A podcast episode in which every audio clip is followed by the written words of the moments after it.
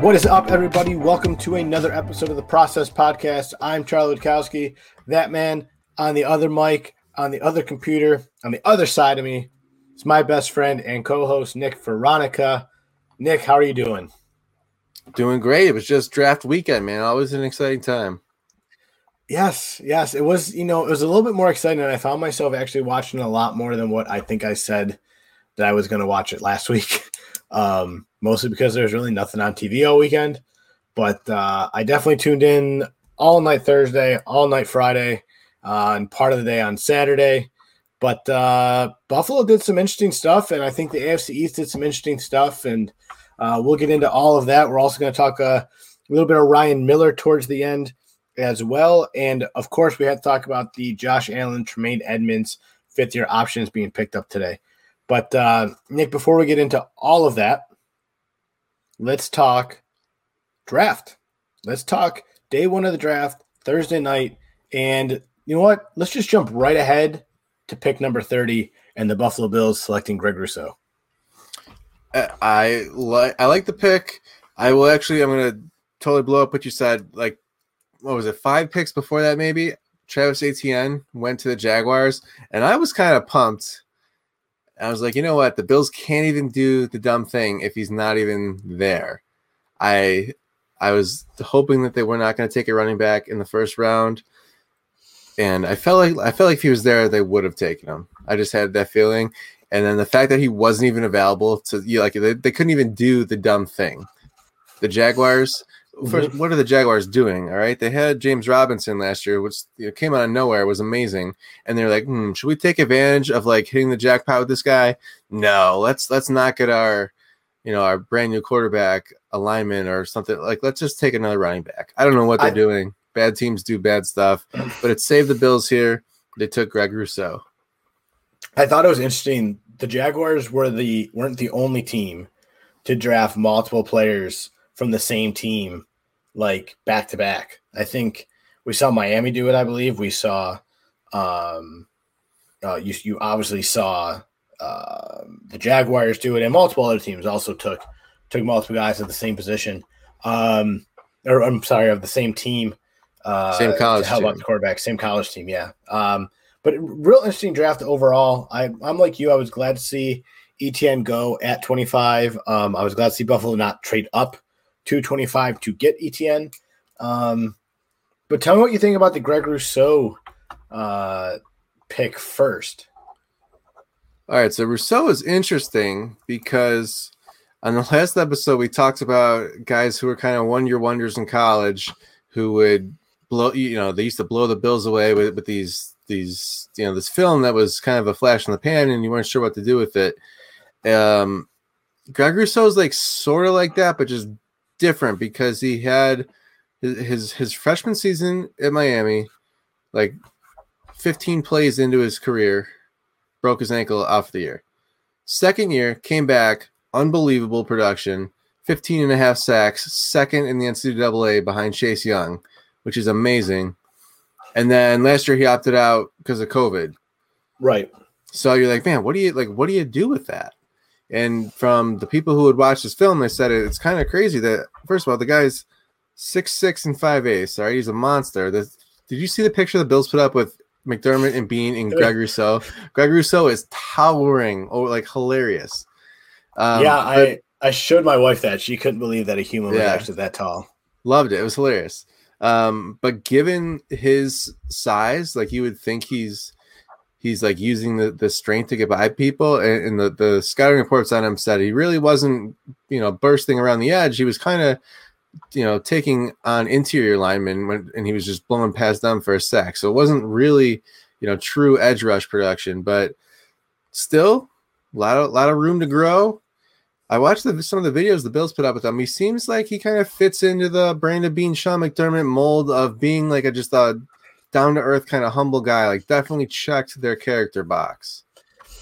You know, I'll say this: when they made the pick, and I tuned into GR right away to kind of listen to his press conference and hear him talk to local media, I immediately thought, well, well, when they first made the pick, I'm like, I don't like the pick.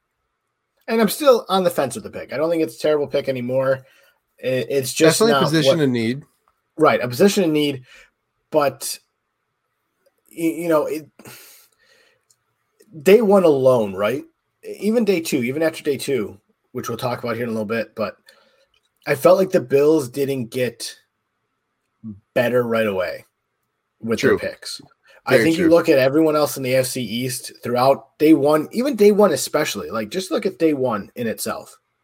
Everyone in the AFC East, except maybe New England, they you know they took Mac Jones, whatever. I'm not a big fan of Mac, but who knows what Belichick might do with him. Um, but every every team in the AFC East and the AFC for that matter, I felt like just seemed to get better and immediately better. Um, yeah. but but when it comes to Rousseau, I thought immediately like, okay, I like this person. I like him as a person. He was very excited. Um, you His know, parents met in Buffalo. yeah, his parents awesome. met met in Buffalo. His family lived in Buffalo. He still has family that lives here, lives there, which is pretty cool. Um, you know, he just all around was just very excited to be coming to Buffalo, which is which is awesome. Um, you, you know, and that's not something that we've heard. And you know, the good thing is too, at least he knew where Buffalo was, unlike uh, Marshawn Lynch, who thought that he'd be coming and hanging out with Jay Z and and all of them in in New York. But um, you know, it, it's not a bad pick, right? Like, like he's, I got a stat for you, man. So, so out of there's five guys on this list, okay? Uh, Greg Rousseau, Azeez, uh, Ojulari, I think I'm saying his last name right, probably wrong. Joe Tryon, Malcolm Koonce, and Kwity Paye, who you actually really liked, right? Kwity Paye, Yep. Um, okay, so most sacks in the NFL obviously occur when the quarterback takes three to five step dropbacks, correct? We all agree? Great. I mean, I'll take your word for it. okay. So uh, this the highest pressure rate versus three and five step dropbacks. This is not from the uh, day one and day two edge rush edge rusher selections. So that just out of these, the day one, day two, Greg Rousseau has a twenty four percent uh, pressure rating versus three and five step dropbacks, the highest out of everybody in the draft from day day one and day two. Second is Azeez Ojulari. Joe Tryon is third. Malcolm Koonce from Buffalo is fourth, and Kwity Paye is fifth. Um, and Greg Rousseau's the only one over 20, well over 20. Uh, everyone else is 19 and 18 percent. So the guy can get to the quarterback, which is something that I felt like Sean McDermott and Brandon Beane sat down and looked at um, this team and said, where did we fail against Kansas City? Where did Tampa succeed against Kansas City? Mm-hmm. They succeeded on that pass rush. They were able to get to the quarterback. So Sean McDermott and Brandon Beane sat back and said, How can we beat Kansas City? Well, one way to beat Kansas City is by getting after the quarterback and getting the quarterback on the ground. So you got a guy who can bring pressure. You got a guy who can get some sacks. Um, you know, he's still got some work to do. He's still got to grow into that big six seven frame of his. Um, and he will eventually. But he's he's a young kid. He's 22, I think he is 22. Um, he, he he just has some growing into that body, man. But he could be, man, he could be dangerous if if he if he works out the way that he worked out in college. talking about Greg Rousseau here. Greg Rousseau. Got one minor correction, which is my Greg Oh. Rousseau stat. He's not 22 years old. Greg Rousseau is the first Buffalo Bills player born in the 2000s. Ah, dude, now you're making me feel older. We are all officially old. If dude. you want, if you want to feel a little bit better, you are considerably younger than the reigning Super Bowl MVP. If that helps at all. Let me ask you this question real quick before we move on. How many times this weekend did you sit down and call a draft pick like, oh man, like that kid's a really good player? Like, oh man, that kid. Like, I felt like I did that a few times. Like, now that I'm going to be 31 this year, I feel like I'm allowed to do that. Um, I don't know. I just call it there. Everybody's a guy to me. You're, but, you're a but, guy, but, but, but not guy. but not in the in the in scouting terms like i get like i should watch how we say this because he's just a guy is like a very negative scouting report right. He's a Or- jag, you you- know, just a or were you like uh or were you like a John Madden, um, Chris Collinsworth? Like now here's a guy, you know, It, de- yeah, whatever it it might be. depends how you say it. If you, if you, s- you know, I think that is was it is that one of Collinsworth's worst words? Jag, just the guy. I think so. I think so. I think yeah, it's just yeah. You got you know, there's looks like some street wide receiver. Just just looks like you you know you, you go to the park and find him there. He's just the guy. That's No, a negative. I mean, this draft definitely made me feel old, but I feel like when the NHL draft rolls around this year, I'll definitely feel old. Oh my gosh. 17, 18 year old kids who. Okay, but but when the NHL draft comes, then you can look up the NHL combine results and feel way better about yourself. That's true. That's true. That's very true. Um, but yeah, man. With all that said, I, I I'm starting to come around on the Greg Rousseau deal. I think that at the end of the day, he's going to be a big part of what the Stevens wants to do. He's just not going to be someone who's going to come in and make an immediate impact.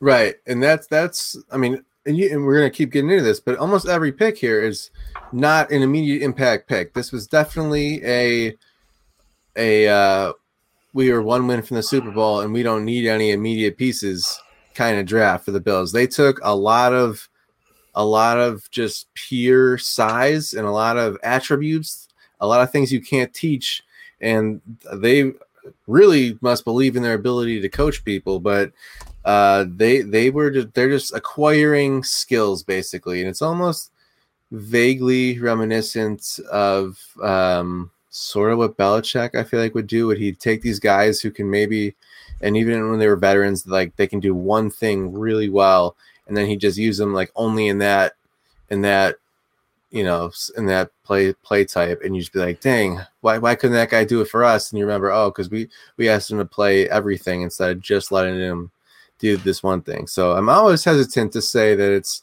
Tom Brady esque or Patriots esque, but it, I Mhm. kind of got the vibe like you know they were really cherry picking for elite, you know, one elite skill or something like that, and they're hoping they can round them out into complete players.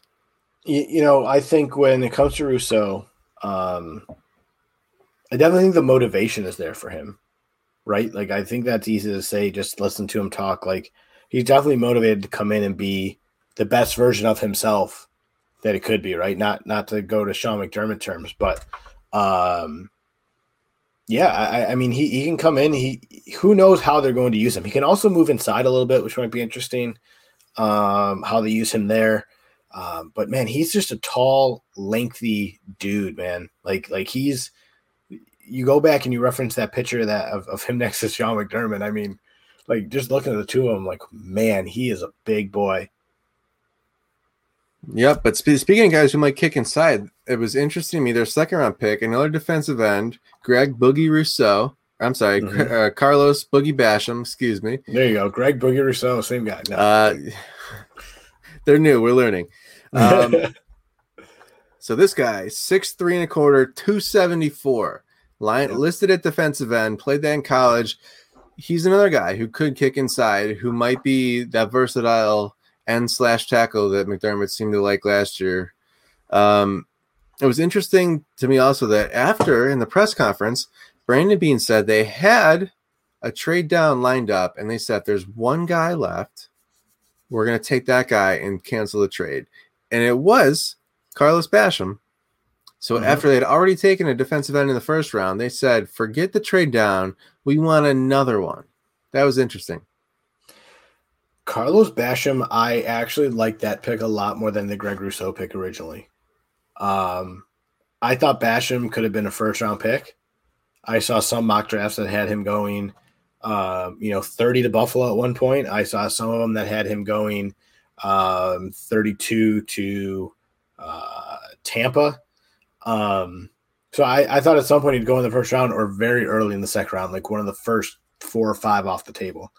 Um, Carlos Basham, man, he's 6'3, 274. He runs a 4'5'9 40. Which is crazy. That's a big man moving. Holy cow! I mean, let alone uh, and, and, and, and not to go back to Greg Rousseau, but Greg Rousseau is 6'7, 265, and he runs a 4'6'7 40. Like Bu- Bu- Buffalo wanted to go out and get big guys who go really, really fast. Like that was their plan. Let's go get big guys that move fast. And they were able to go and do that. You know, going back to like my thoughts on Sunday, like now that I've kind of had a day to like really, you know, I guess two days to really chew on everything that Buffalo did.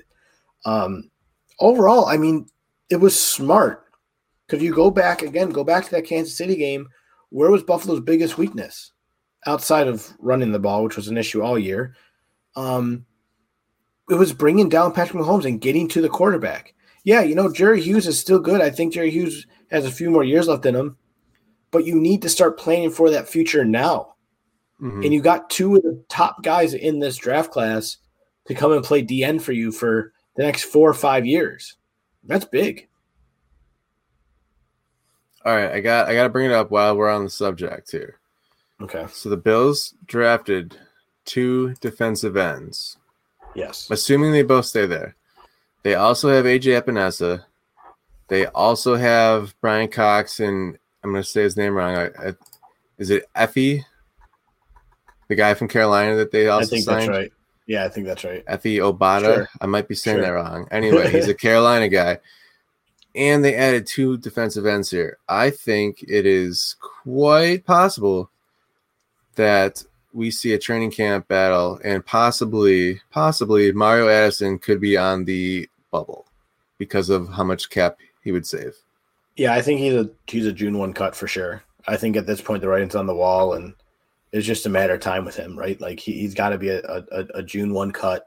Um, I mean, because at this point you, you have Epenesa. I mean, are you going to be putting in these two guys you just drafted over AJ Epenesa? What does that say about what your thoughts are on your mm-hmm. second round pick from last year? Right, and I mean, you know, I don't know between four guys between Basham, Rousseau, Epenesa, and Addison. You need one guy who can pretty consistently play opposite Jerry Hughes. So well, what is what is one thing that this coaching staff does well on both sides of the ball with on, on both lines? They find a really good way to rotate their guys yeah, in. They do, but you I mean right? I'm saying you would prefer to have somebody who was so good you just didn't want yes. to take him out. Yeah. So yes. Uh, all right, but I mean, so you're hoping someone just grabs it, but if you cut Mario Addison and make him a post June 1 cut, which you can even do before June 1 and just make it a designation as post June 1. Saves $5.4 million against the cap this year, and it pushes some of the cap hit into, into next year, but it's manageable. Um, hate to say it because you never want to see a guy lose his job, but man, he's got to be on, on the hot seat right now. They drafted their first two picks, were at his position. Mm-hmm. How's he not on the bubble? Mm-hmm. I would, you know what? I I saw a lot of good out of him towards the end of the year last year. I thought he started feeling yeah, more comfortable. Sure. It, yeah, took, nothing. It, it, took a while, right? Right. And I think Addison for sure is gone though. I I mean I think he's the guy that you're definitely looking at saying like, hey, you know, he's got to go. I think, you know, obviously, it's him or or or Epenesa at this point. and I'm you're not cutting Epenesa. Right. I mean, maybe you just kind of hold them all and see if anybody gets injured or something. Like if something were to happen to Jerry, then Addison would probably stick around. I'm, but I mean, look at their D line in general, right? Like right now on the roster, it's Mario Addison, Carlos Basham, Vernon Butler, AJ Epenesa, Jerry Hughes, Star, Oliver Rousseau, Bryan Cox Jr., Daryl Johnson, Mike Love, Efe uh, Obada, Brandon Bryant, Harrison Phillips, and Justin Zimmer. Of those guys, they're going to have to cut – you know, quite a number of them. Now, mm-hmm. I believe Bryan Cox Jr. can still go on the practice squad. I believe Daryl Johnson can still go to practice squad. And I believe Brandon Bryan or Mike Love can still go to the practice squad. I'm not too sure about Justin Zimmer. Yeah, um, they opened up the rules for that last year with the pandemic, I think, but I don't. I think it's I the same. I, I, think they're carrying it over this year for one more year. Hmm. If I'm not, if I'm not mistaken, I could be wrong, but I thought that's what I heard. Um, it truthfully, if I'm Buffalo, right, I'm looking at a way to keep Harrison Phillips for one more year and Justin Zimmer for sure, right? Um, I think you like Bryan Cox Jr., Daryl Johnson, Mike Love, and uh, Obada and Brandon Bryant. They're all gone. Yeah, those are all to, guys who would have to have an incredible camp to make the team. Yeah. Now, don't get me wrong. I do think there's going to be a surprising cut at some point through this whole process. Um, and I think that surprising cut's going to come on the D line. I don't know who it's going to be. It can't be Star. Star's going to cost too much if you cut him. Right, right. That was, mm-hmm. I was kind of surprised when I looked into that before the year because his contract basically just tolls without the out last year. He was way mm-hmm. too expensive to cut. So yeah. you better hope, and I'm interested honestly to see guys who opted out. Are they better because their bodies had a whole year to heal, or is it going to be that much tougher of an adjustment because, like, I mean, it's really a grind, and just if if you don't have to have that kind of just pain and soreness every day, like mm-hmm. some people just might not want that life anymore. Yeah, I think um, you know we'll we'll see where he comes into the season. Like I'm going to be curious, and, and a lot of the guys who held out last year. You know, you look at New England's defense. I mean, most of their defense seemed to hold out last year. I'll be curious to see how that whole team kind of comes back and gels. And was it really last year a down year because so many people held out, or is New England just not that good anymore? Right. Um, and Star, especially, like where does Star come back? Does he come back? You know, hey, look, I had a whole whole year off. I had 365 days to rest my body up and get ready for the season. And you know, all my all my bumps and bruises have healed over the last year. Like I'm ready to go. And he's worked his ass off in the last year, or is he just going to come back and be like, I sat home and ate Cocoa Puffs and bonbons and didn't get off the couch for 365 days? You know, hmm. What kind of player are you going to see from him? Yeah. I mean, um, I don't think it's that second one, but even, no, even if not. it is the first one, I'm just like, just once you stop playing competitively and it's like, man, my mm-hmm. body just doesn't hurt every day anymore. Like, right I could right. totally see people who just kind of enjoy that that lack of, of pain and soreness all the time. I just don't see how Mario Addison would make this team over a Harrison Phillips or Justin Zimmer. Because by cutting um, Harrison and Zimmer, you're looking at um, really just three defensive tackles. Hmm you know, and you have one go down, you're you're you're kind of screwed. I'm still high on Harrison Phillips. I think he, if he can get healthy, I think he'll have a good year, and I think he's going to make mm. the team over Mario Addison. Yeah, I mean, for for the Bills, you are clearly putting Addison on the bubble, and maybe you're maybe you're hoping he gets a kick in the pants and and pushes himself harder. Mm-hmm. Mm-hmm. I think so. I mean, I think uh, you know, I I, I think that um, Harrison's going to have to come in and, and, and really work and really w- be willing to compete. Uh, another Sean McDermott Dermott saying, really be ready to compete. Um, you know, this this offseason and in training camp. Mm-hmm. I like um, to see more from Ed Oliver too. Oh, for sure. But I think Ed Oliver will be better once they get some pressure on the ends. Fair. If you can get some pressure from these rookie ends, I think you're going to see a totally different Ed Oliver than what you saw last year. I think Ed Oliver is going to almost go back to rookie Ed Oliver stats. You know, okay. the one thing, by the way, not to go back to Greg Rousseau again, but the one thing that I do like about him that I feel like, you know, has been talked about here and there, because he's so lengthy, man, his arms are so long. He's able to so quickly engage with that defensive lineman that he's able to get off of that block so fast because his arms are just so long. No one can get their arms on him. Um, and if he can be that that number one guy for Buffalo, um, I'm not saying he's going to put up Bruce Smith numbers, but who knows? I mean, it's a different season. They're, they're different, different league now than what it used to be. Yeah. Um, but Ed Oliver could be dangerous in the middle if they actually get a solid pass rush on the outside. Mm-hmm. All right, let's move along here to the third round. Actually, let's go third round and fifth round. The Bills, after taking two defensive ends back to back, took two offensive tackles back to back. Third round pick Spencer Brown six eight and a half, three eleven. Fifth round pick, Tommy Doyle, six eight, three twenty. The Bills are adding a front court of a basketball team here. and man, two defensive ends in a row, kind of sending a message. Two tackles in a row? Did that was not a, a message we expected to get sent here. It doesn't mean as much coming third and fifth instead of one two, but that was kind of shocking for me to see. Let me ask you this before we go on to the fifth round pick. What were your What are your thoughts overall on the third round pick, Spencer Brown? Spencer Brown uh, looks like a massive human. He's bigger than Greg Rousseau, which is ridiculous. Yes, by by uh, more like two inches bigger, and yeah. and fifty pounds more. So yeah, unbelievable. Yeah, a massive human, and I don't, I don't. I mean, he's a third round draft pick. I, I know very little about him. If we're just being was there something here. else you would have rather seen Buffalo do in the third round? because I'll, I'll, and I'll tell you what my thought is. Right, I would have liked to see them possibly trade down. They could have got a, a, a Quinn Meinerz from Wisconsin Whitewater, who I really like to guard. Uh, they could have traded down and got an Elijah Molden. or an Ifeatu Melifonwu from Syracuse. Mhm. Uh, or Yeah. I wouldn't have minded seeing them trade up and get a tight end there, like a Tommy Tremble uh, from Notre Dame. I really liked as well. Now, speaking of tight end, Nick, I have a I have something for you. I'm listening. Okay. My interest is peaked. So Spencer Brown is 6'8, 311, almost 6'9. We'll call him He's a 6'9. monster. We'll, we'll, round up. He's 6'9, 311, and runs a 4'8, 40. Like, just stupid, right? Like, there's not many humans that big. I mean, it seems like all the big humans play for the Bills now. But Yeah, Pro, Pro Football Focus is right up on him. Um, said he is quote built like a world's strongest man competitor. I'll take that guy to protect Josh Allen for sure. by the way, that poor table that he jumped through stood no chance.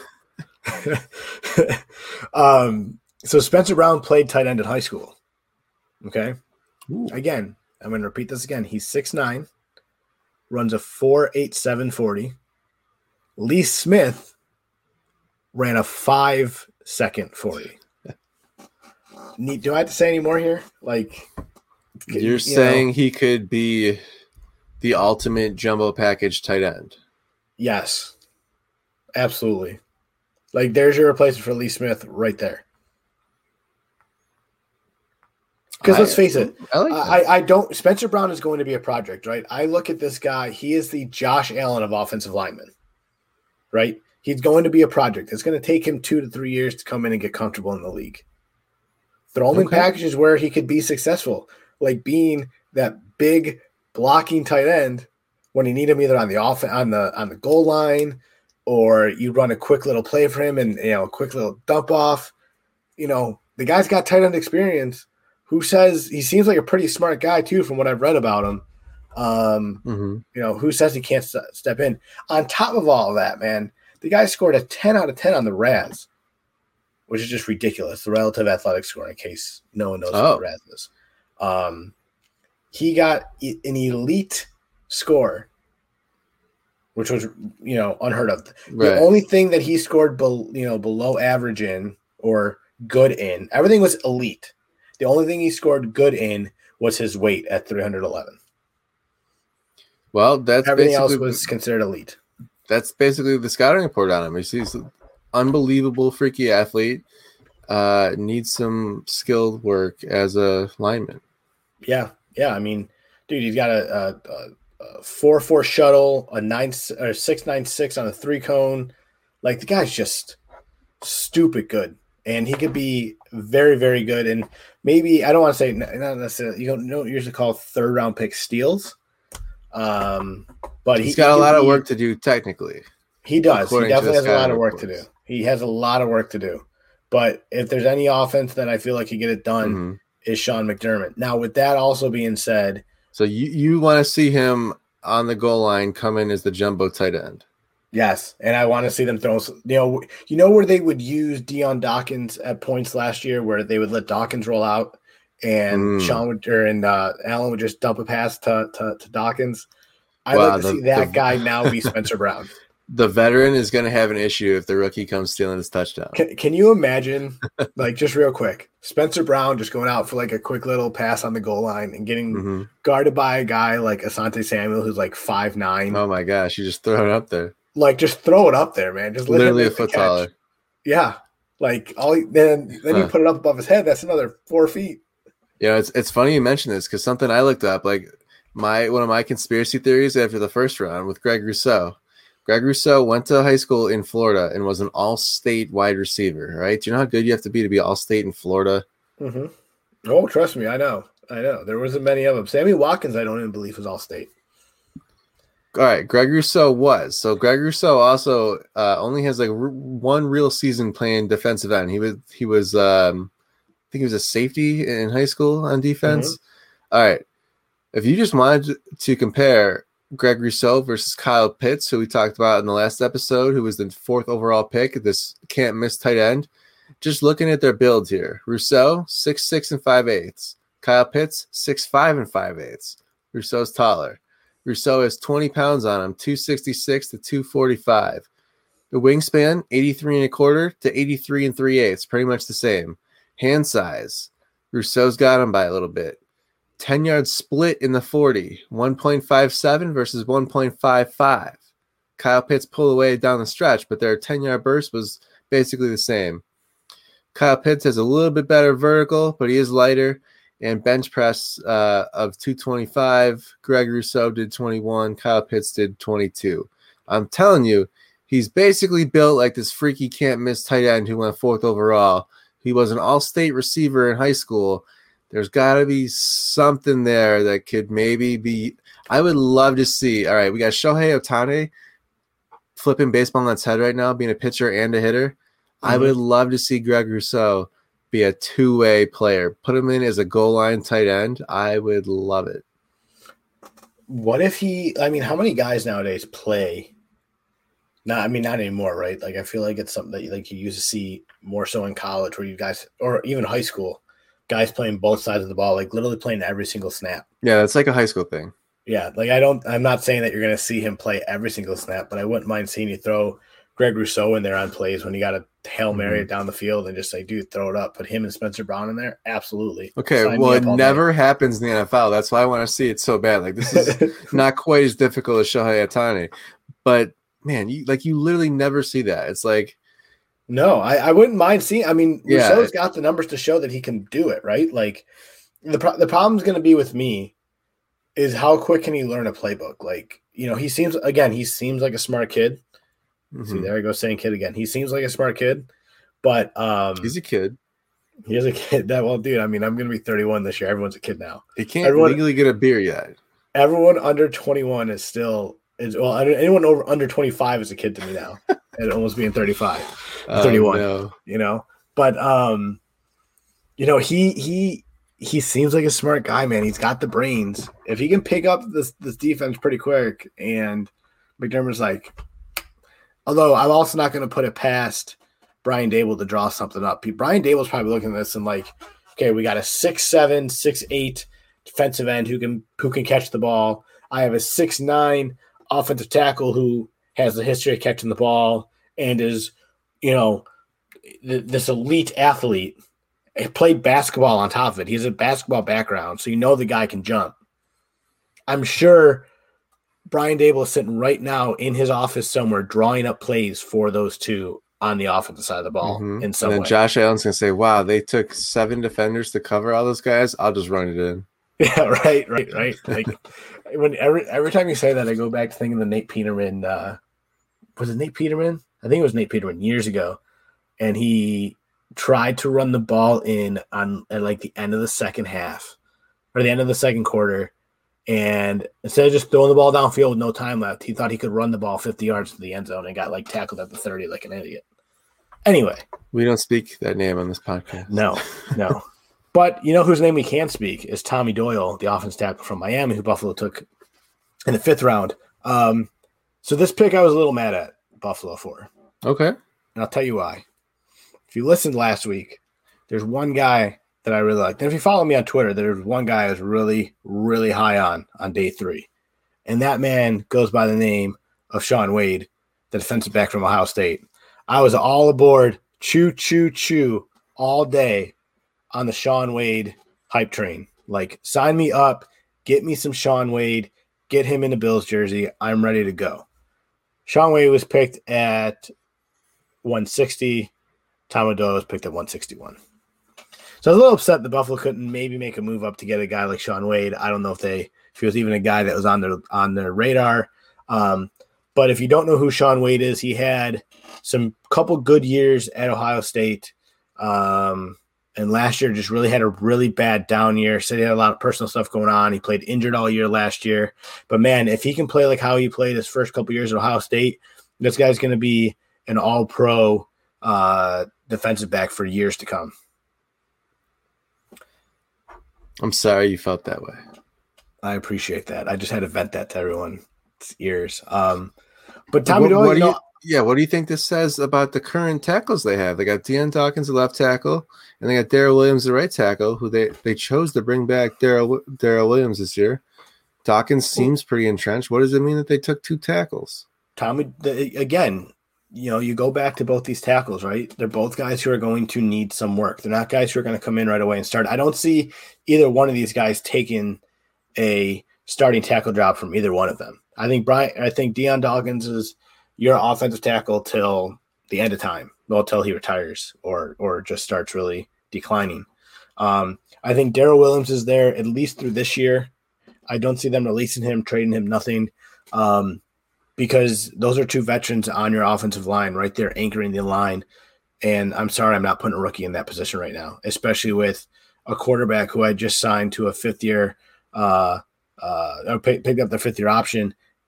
And if he goes down, like I wouldn't necessarily say this year, Buffalo's not as screwed, but you know, you're in trouble without him, right? Um, you know, that's your whole franchise sitting back there under center. Protect him at all costs. I do think at some point um, you know, Tommy Doyle, I believe, can move inside. I could be wrong, but I believe I, if I read correctly, he can move inside. Um, six eight three twenty guy moving inside. Hey man, that's what that's what I read. I'm not saying that okay. I'm right. I could have read it on the wrong post, but um, you know, I think Ford moves inside. Right, Ford's going to play guard. I feel like next year. Oh yeah, very likely. I don't think he's going to tackle at any time. Um, and again, it's just they're more rotational guys. This this is a coaching staff that likes to rotate players in specific specific situations. And he's a just a rotational guy that's going to rotate into this offensive line one way or the other. I also wouldn't be surprised if he spends the year on the practice squad, but we'll see. So that one, I'm not sure because you have to release them and hope nobody else grabbed them. That's true. That's true. Um, I mean, I could definitely see both of these guys being like, or at least one of them probably will be inactive most weeks. If Tommy Doyle and Spencer Brown both dress week one, I'm like, something has gone wrong, probably, right? Well, so look, right now, Buffalo's offensive tackles currently, right? Spencer Brown, Tommy Doyle, Dion Dawkins, Daryl Williams, and Bobby Hart. Bobby Hart's your odd man out automatically. Like he's your guy that goes. I don't think you cut any of the other any of the other four there, right? You don't cut Dawkins, Williams, right? Like if, I mean, you're not you're gonna, you're gonna have two guys. backup tackles active on a game day. Well, I feel like Spencer Brown will be active not only as a tack, maybe. I mean, maybe you do, right? Like, again, I don't know what. I just I feel we're like, getting. I'm I'm I, getting us into the weeds here, and I'm going to apologize. I feel I feel like Daboll's just going to have a lot of fun with this offensive line, a lot of fun with the guys mm-hmm. they brought in there. Like plain and mm-hmm. simple. That that's the best way to say it. He's gonna have I, a lot I of fun guess, with like, all right, maybe this is a bad take. I feel like the offensive lineman. I don't want to have any fun. Roll the same five dudes out there every snap and just just I don't want any fun. Just just make it the same. you don't like change, do you? Not on the offensive line, no. we'll see what happens, man. I, I mean, look, I'm all for one. I, I I agree with you. I don't think both of them stay active. I think one or the other is your active guy, and one of them is your healthy scratch for the week. Um, but you definitely have to carry four offensive tackle. Like you can't go mm-hmm. into the season carrying three mm-hmm. because mm-hmm. no matter how um um unless you feel like you could kick Ford back out, possibly, but that's that's no, please no, don't say that. Don't wish that on this team. Keep him inside. Yeah, I don't I want him moving just back outside. Saying, I'm just saying. You know, but you also have Feliciano, who you know, guard. He can still move in and play center if you have a guy go down there. But lack of depth on the offensive line was the thing that Buffalo had to address, and they were able to go out and address that. So you know, I see that n- as nothing more than a depth signing, um, or, or, or, a depth pick any more than what it is a mm-hmm. uh, guy coming in to compete for a starting job. I don't think he's taking a starting spot away from either one of those guys. Mm-hmm. All right, so the Bills ended up trading down. They had three picks in the sixth round, one in the seventh round. They did not take a tight end. They did get a cornerback. They got receiver Marquez Stevenson, safety Damar Hamlin, cornerback. Ready for this name? Rachad Wildgoose. Love that. And they got a guard, Jack Anderson. Anybody jumping out at you there that you want to talk about? Um, I mean, not the guard. I'm not really interested in the guard. Again, just another guy who's coming in to kind of be your depth guy. Training camp um, body, yeah. Training camp body at that point maybe makes the roster, maybe not. Um, I do want to talk about Marquez Stevenson real quick. Guy's got some speed, man. Like you, you had an interesting take on that. I believe it was something like, while he has the ability to play at that speed, he doesn't always play to that ability. Uh, that was uh, Pro Football Focus's take that I found illuminating. They said he's he's got like I think he, they said he ran the forty and four four five maybe, which is Mhm. pretty darn fast. But they said he, it's it's weird watching his film and you, you like you don't see that speed coming out really until he's in the open field. So it's great if you can scheme him up to get there. But they said he he has you know that breakaway speed, but you don't really see it on the field. His route running's a little sloppy. Mm-hmm. Yeah, I, I mean, and I'm fine with that. I think he's strictly a guy coming in to return the ball. Um, I Yeah, good says- returner though. Good returner. I think it says a lot of what they have to say about uh, Isaiah McKenzie returning the ball. Maybe they don't want to risk him getting hurt because obviously, Mm. you know, he's a gadget guy. Maybe it's a more of a play to protect Isaiah McKenzie. Now, you and I were talking before this, and you said maybe it puts Isaiah McKenzie more so on the bubble. That was my very next question for you. Is yeah, is he on the hot seat? Is he on the bubble? How many you're you're you're not keeping more than what six receivers? Okay, so let me let me read you. I'm gonna Buffalo's receivers right now that are on the roster, right? Mhm. Beasley, Davis, Diggs, obviously Yep. all and Sanders, right? All four of those guys make the team. I would imagine Sanders makes the team. Yeah, that's four Right. out of out of five or six. That so that's four. Then you have McKenzie, Stevenson, Isaiah Hodges, Tanner Mhm. Gentry, Jake Kumerow, Brandon Powell, and Duke Williams. Duke doesn't make the team. Brandon Powell doesn't make the team. Sabatru on Duke. Yep. Kumerow maybe makes the team, but I don't think so. Tanner Gentry, no way. And Hodges could be the dark horse, right? I think Hodges is the bubble guy. Hodges is the guy that either makes it or goes to Mhm. practice. We, we right? didn't see him all last year, so he no, he was out hurt. He was out hurt all year. Right, he's basically a rookie again. So if he can come in and really impress, then maybe he takes a spot away from Isaiah McKenzie. But I don't see Stevenson being that guy who takes McKenzie's spot. It would have to be- yeah. It would have to be Hodges, Gentry, Kumerow, Powell, or Williams that are going to come in to take that spot from McKenzie. Right, unless they think they want Stevenson to be the returner and they they like his special teams value. Well, I, I think Stevenson's on the team no matter what as a returner, and then Isaiah McKenzie is just going to be your gadget guy like what he was this year, and not use him as. A, so all you're really doing Is is, it worth having swapping that Stevenson guy with though? Roberts. Swapping Yeah, Stevenson because- with Roberts instead of swapping him with McKenzie. That's interesting. Yeah, I mean you're you're you're putting Stevenson into Roberts' position, which was just strictly return guy and sometimes playing receiver. Interesting. All right. So uh, just the way I'm looking at here, so we got four guys who are pretty set. As long as they stay healthy, you're Right. really looking at one, maybe two spots between McKenzie, Stevenson, Hodgins, Duke Williams, and Kumerow. That's Mhm. five guys competing for one and a half spots. Mhm. So I don't know, man. I, anybody who can be on the practice squad is probably more likely to get pushed there. But I don't know. It's gonna it's it's gonna be a camp battle for sure. I, I guess in my mind that does put McKenzie on the bubble just because he's one of so many people. Like maybe he's he's probably the best of those names that we've named, but I, it's absolutely not guaranteed he's gonna make the team. You know, I, I think that this coaching staff knows what they're going to get from McKenzie one way or the other, right? Like they they and and he could take a step. I would But I like felt- to see a lot more in the actual receiving game. I hope that we they don't know or they haven't seen what they can get. Out I don't, of I, I don't want to see. I so let me rephrase that. They've seen what he can do. They haven't seen. I, I, I hope that they haven't seen his ceiling yet. Okay. right? But again, I feel like all you're really doing at this point is you're swapping Marquez Stevenson for Andre Roberts, and you know obviously Emmanuel Sanders is going to be in there for uh, John Brown, and then everything else staying the same. You know what I mean? Interesting. And- well, where does that leave Hodgins? That's he's he's just back to practice squad. Back to practice squad, or again, unless he impresses a lot more than McKenzie does, and you can use him. He's a taller receiver too, which is something that this, that this receiving core doesn't have. He's Hodgins is right. Hodges is, yeah, Yeah. Well, not McKenzie. No, he's he's a little guy. Or, Which- or Steven, Stevenson's little too. I mean, Which, speaking of McKenzie, Gregor Rousseau is the size of two and a half McKenzie's. Fun fact. not science may or may not have been confirmed. So, um, but yeah, I mean Isaiah McKenzie could, could come in and be. I saw that tweet though. If you haven't seen the tweet, the Bills did like a, a pretend tweet saying the guy he's two and a half Isaiah McKenzie's as a joke. Yes, if you didn't McKenzie. see that tweet, you were probably lost there. If you don't get it, it's because Isaiah McKenzie is so short. Let me just explain the joke to everyone. But Thank yes, you.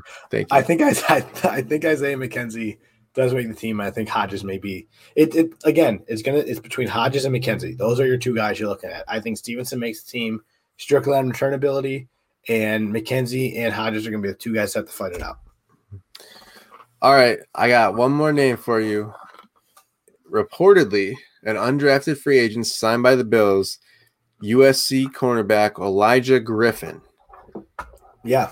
That name probably doesn't mean anything to you. I'll give you a hint. His last name starts with the letter G. All right. He is, of all the famous dads in the draft, all right? Joe Horn's son was in the draft. Asante Samuel's son was in the draft. There were a couple. Mm-hmm. The rapper Warren G. All right. If you're in, mm-hmm. if you're into 90s mm-hmm. rap, you know Warren G. His son signed with the Bills this week. And by the way, you would think, you know, he's the, the you know, this hard hard you know, veteran rapper. He was so like regular dorky dad, so excited on Twitter for his kid signing with the Bills. It was great to see. For a guy who who's you know claim to fame is the song "Regulate" with Nate Dogg, basically um, promoting gun violence. We'll say just just seeing him be like go full dorky dad mode was kind of funny. Yeah, I saw that video. It was it was pretty good. Um, you know, hey, there's that defensive back addition that I think everyone was waiting for. He could be a steal, man, because he's a guy who I thought was going to go, you know, fourth, fifth, sixth round at least in the draft. I thought for sure he's going to be get drafted. There's a lot of hype around him, and it I don't know how much of that hype was just because of his relationship with his dad or the fact that um, now I can't think of his name. The big uh, linebacker from New England that used to torment us is his godfather. Um, but, I didn't hear that part. Yeah, now I gotta find. Now I feel like I gotta find that stat. But while I'm looking for that, um, yeah, man, he's he's he could be a guy who can come in and, and I don't want to say compete for that number two job because I feel like Buffalo has to go out and find a, a free agent to compete for that number two job. Um, which it still may be Levi Wallace. It still may even be Dane Jackson, who I am totally fine with Dane Jackson being being that number two guy. I but, think they'll still uh, probably bring in a veteran cornerback just to compete. Can I add, not to get too far off topic because maybe we cover this next week, but who? Uh, it's a great question. I tweeted the list out of like remaining free agents. Nobody really jumping on it there. Casey Hayward from the Chargers. Richard Sherman's out there. I think he's probably past his prime. Um, Josh Norman still available.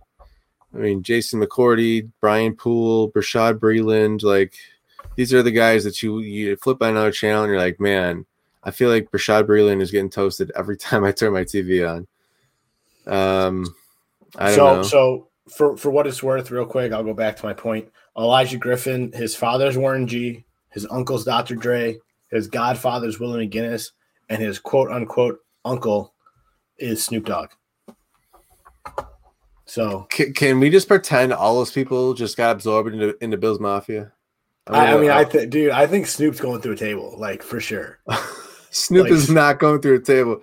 Bro. You seen Snoop on those those weird ass Corona commercials where he's at the beach, like I'm at the playa, play it. Like this man's not going through a table. He's sitting there, he's like, nah. Hey, listen, one or two, one too many Coronas, man. Anything's possible. but yeah, I, I, again, he's a guy. He'll he'll compete. I don't know if he makes the team or not but we'll see what happens. I mean, do you think he makes the team or no? No idea. Too early to guess, huh? I mean, right now, number two cornerback is open, but I don't, I don't know. We'll see. Is he good enough to take that number two role though? Uh, I, mean, I would, I would better be, than what's on the roster. Uh, no, I think if he's going to make the team, he's probably like. What's his so? um I mean, I mean, what is he a special teams guy? Is he just a guy coming in maybe to play special teams? I don't know, man. We're gonna find out. That's why camp's so much fun. I, I, will say this is gonna be a fun camp this year in general because you got so many battles going on all over the place mm-hmm. with some expectations, high, high, profile players too. Like at least mm-hmm. in Bills terms, high profile players. Maybe not to Yeah. the rest of the league, but to the Bills, there's some high profile players.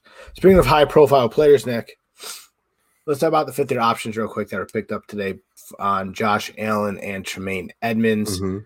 Um, you know, for what it's worth, in other news, the sun did rise in the east this morning.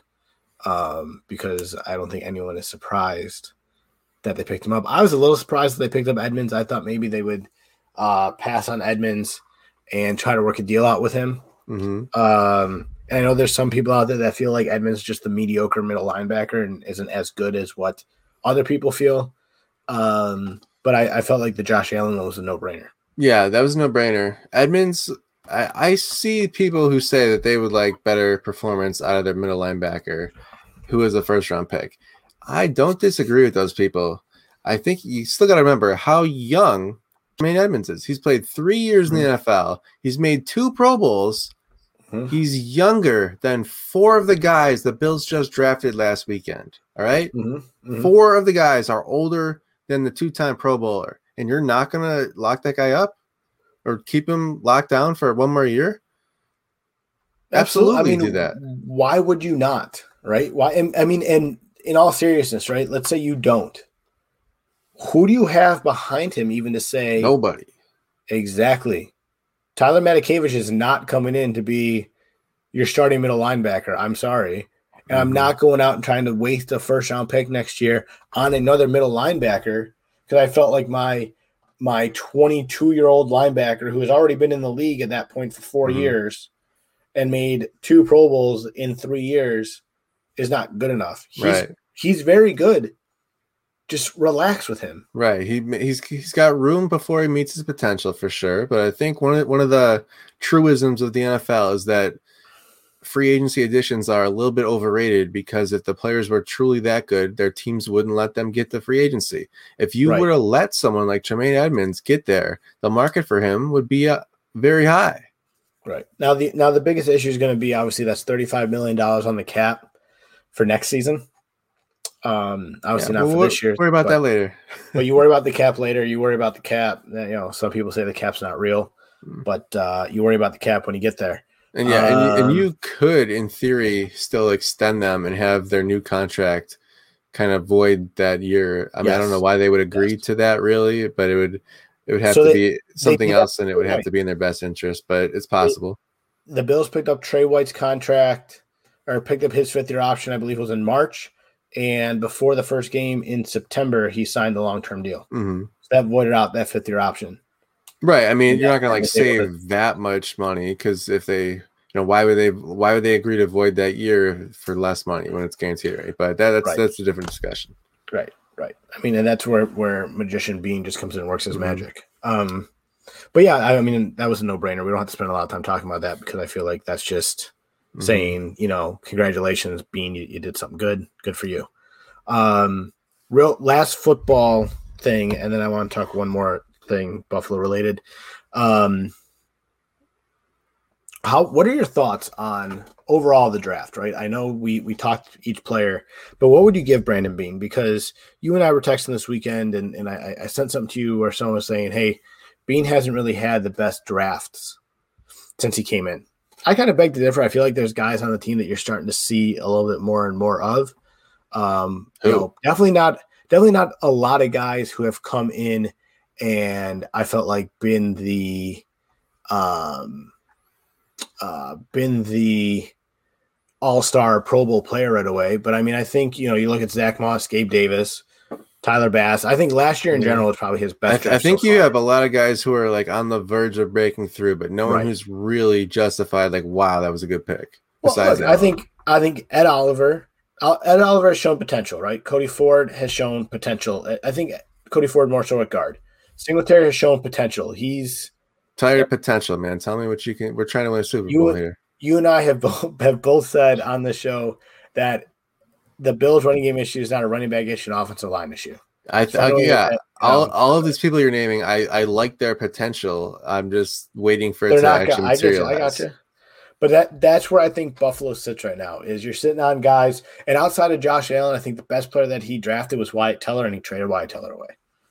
Wyatt. Teller could have been your franchise guard. He's But doing it he- in Cleveland now. He's doing it for the Browns and doing it for the guys there in Cleveland and Baker Mayfield. But you know, Is it they're- time to talk about good. Ryan Miller? I want to talk about Ryan Miller. Before we talk about Ryan Miller, let's talk about Ethos Performance Rehab, Nick. Thank you. Ethos Performance Rehab is the premier physical therapy service to athletes in Buffalo. Their out of network status allows them to work one on one with every athlete every session. If you're looking for injury treatment, maintenance, or performance training, you'll fit right in with the Ethos team. Give them a call today. If you're in Buffalo, stop on in. Tell tell Dr. Matt that the pro- the process podcast sent you. That's right. So now we can talk about Ryan Miller. it do you- is a. I Ryan mean, Miller's retiring. yeah, part of me can't believe he was still playing this long, and the other part of me is just sad that you know you kind of thought he was ageless, and you just never wanted it to end. I'm yeah, like like I'm like, man, like okay, you're gonna laugh at me. I was kind of holding out hope that he'd come back to Buffalo and finish his career in Buffalo in some way. Yeah, yeah, Like, that was, that like was just come back and be the backup, right? Like just finish in Buffalo, be the backup, like whatever. Um, but he's retiring out. I would have settled for a one day contract. Like just come. Yeah, one day contract, stay. sure. I will give some kudos to the Anaheim Ducks. I thought they did a really good job. Um, with I don't know if you saw the backdrop that they had made for him. Yes, very nice. Michigan State, had all the teams he played for the NHL, USA Hockey on there. Really nice touch by the Ducks. So top class organization there in Anaheim. Um, I don't like the fact that he ended up in Anaheim or that he ended up out west.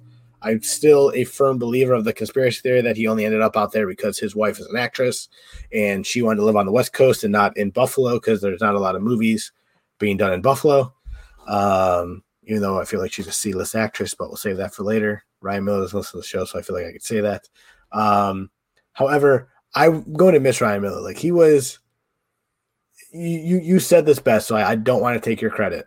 Oh, you can paraphrase. You can quote me. I would like. I, I'm going to quote you, right? Like you missed the time. As a great when- philosopher once said. Okay, go ahead. as, a, as a great tweeter once said. Ooh, Um, there you go.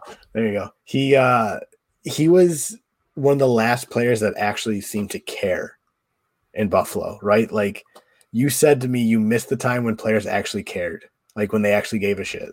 And he he was. He cared. Then now man. that you're He saying it back to me, it sounds a little harsh. When it's just saying it back to me, but, I, But- he was he was the last guy who like really spoke for the team and who was like the adult in the locker room. All right. After a game, you wanted to hear from Ryan Miller because he was gonna a give it to you straight. He was gonna speak on behalf of the team, and he backed it up. All right. Mhm. like there was one one time this is like a super random thing like pat Kaleta was you know did something dumb and then made some comments about it. And like ryan miller just, just straight up called them out. And it like they haven't had a guy for so long who like really was just responsible and like actually cared enough to Mhm. take the reins and be like no no no i'm responsible for this team. All right? This this is on me and i'm gonna make it it's been 10 effing years. Mhm. all right, and maybe they had Ryan O'Reilly for like a little bit before he lost his love of hockey from being here, and like maybe Steve Ott was like sort of in that realm when he wasn't licking people's visors and like like to just, just trying to think of like who actually showed real leadership on this. Jack Eichel not doing it yet. Mhm. Um, Mhm. Evander Kane probably the farthest thing from like I can't. I mean, I haven't been as plugged into the Sabres since they've been bad, but it's you, that's been such a, a void on this team. Is you're just someone to be the the statesman in the Dylan room. Cozens is becoming that guy. I Dude, mean, what- granted, he's what? Dylan Cozens, what is he? He's Eight becoming that guy. years old, nineteen years old. He at I love it. I I hear what you're saying. I love that he he at least sticks up for his teammates one way or the other. Right? Yeah, like, he you don't does. see that from everyone else. Yeah, yeah. I saw somebody on Twitter said like, okay, I posted the video of Ryan Ryan Miller coming to the press conference just to call out Lucic after he hit Miller. Yes, yes, you did. great, great One video. of my favorite videos. and um, somebody tweeted that the Sabres like failed in any way to like stick up for Ryan Miller after that incident, and basically it's just been in a downhill spiral since. And like, you can't really disprove that. Well, so as dumb as it sounds, the league's obviously gone in different ways since then, right? Like I feel like Lucic, you I guess you put scummy Tom Wilson in that category two now, but like there's not many enforcers left in the league, like guys who are just willing to go out there. There's not that John Scott in the league anymore who's just willing to go out there and say, "Hey," well, I guess Ryan Reaves is maybe that guy, but you don't see him fighting every night anymore. Um, but there's no put, put a little anymore. more respect on Lucic, though. He was also a talented player. In addition, he was. I'll, I'll, give him a little. He he was more of a talented player than what Tom Wilson is. Mm-hmm. Um, and by the time I think everyone listens to this, they'll see the Tom Wilson video from from tonight, which was Monday. Um, and I think they'll know why I'm saying what I'm saying. But I think Milan Lucic ha- has had talent, right? He was talented, but he could also throw the mitts. Mm-hmm. Patrick Kaleta, John Scott, those were really the last guys Buffalo had that were that would just go out there and fight. Kaleta had a, I wouldn't say a lot of talent, but he had a little bit. You know, he could score some goals here and there. Nothing, you know, great, but sure. But Buffalo didn't have that guy, I felt like, who was willing to go and stick up for their teammates. Miller was that only guy who was willing to call out all the BS going on around him. And he was just a guy who just was like, look, like I love being here. I love this team. Mm-hmm. And I just all he wanted to do was win. He didn't care. Yeah, Thomas Vanek too. Thomas Vanek was another one, man. Like that's where it ended with those two guys. And ever since those two guys left, the team has been on a downhill spiral since. Yep, I think uh, is it possible tonight the Sabres are going to clinch last place in the NHL, clinch first best odds in the draft lottery and this is like what three months after, four months after Terry Pegula thought adding a player in free agency made them a Stanley Cup team.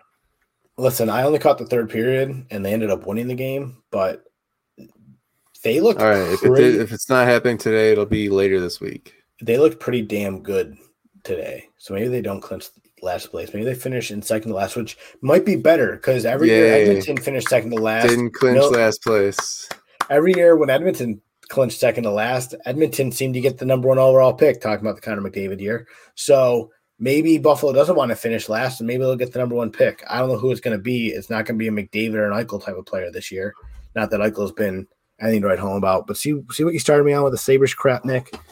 All I want to do is talk about Ryan Miller. But at the end of the day, let's just uh, congratulate Ryan Miller on a great career. Mm-hmm. Um, he was great for Team USA. He was great. He says he wants to get into the front office at some point and help develop some talent and find some talent. And uh, you know, Buffalo would be a great place for him to start that career. Just saying. Um, come on down.